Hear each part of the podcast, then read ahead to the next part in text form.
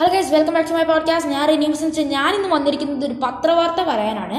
രാജ്യത്ത് പിടിവിട്ട് കോവിഡ് ഇരുപത്തിനാല് മണിക്കൂറിൽ നയന്റി തൗസൻഡ് രോഗികൾ വൺ തൗസൻഡ് സിക്സ്റ്റീൻ മരണവും രാജ്യത്തെ അവസ്ഥ ഗുരുതരമായിക്കൊണ്ടിരിക്കുകയാണ്. ന്യൂഡൽഹി രാജ്യത്തെ ഒരു ദിവസത്തെ കോവിഡ് രോഗികളുടെ എണ്ണത്തിൽ record ninety thousand eight hundred and two പുതിയ രോഗികളാണ് കഴിഞ്ഞ ഇരു ഇരുപത്തിനാല് മണിക്കൂറിനിടെ രജിസ്റ്റർ ചെയ്തത്.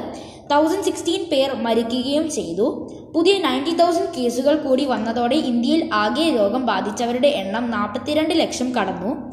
Eight lakh eighty two thousand five hundred and forty two പേരാണ് നിലവിൽ ചികിത്സയിലുള്ളത്. Thirty two lakh fifty thousand four twenty nine പേർ രോഗമുക്തരായി. Seventy one thousand six forty two പേരാണ് ഇതുവരെ കോവിഡ് ബാധിച്ച് മരിച്ചതെന്ന് ആരോഗ്യ മന്ത്ര മന്ത്രാലയം അറിയിച്ചു.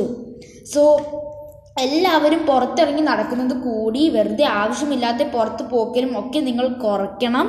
രാജ്യത്ത് അവസ്ഥ വളരെ ഗുരുതരമായിക്കൊണ്ടിരിക്കുകയാണ്. ഇന്ന് റെക്കോർഡ് കേസുകളാണ് ഇന്ത്യയിലും കേരളത്തിലും എല്ലാ സ്ഥലത്തും വന്നിരിക്കുന്നത്.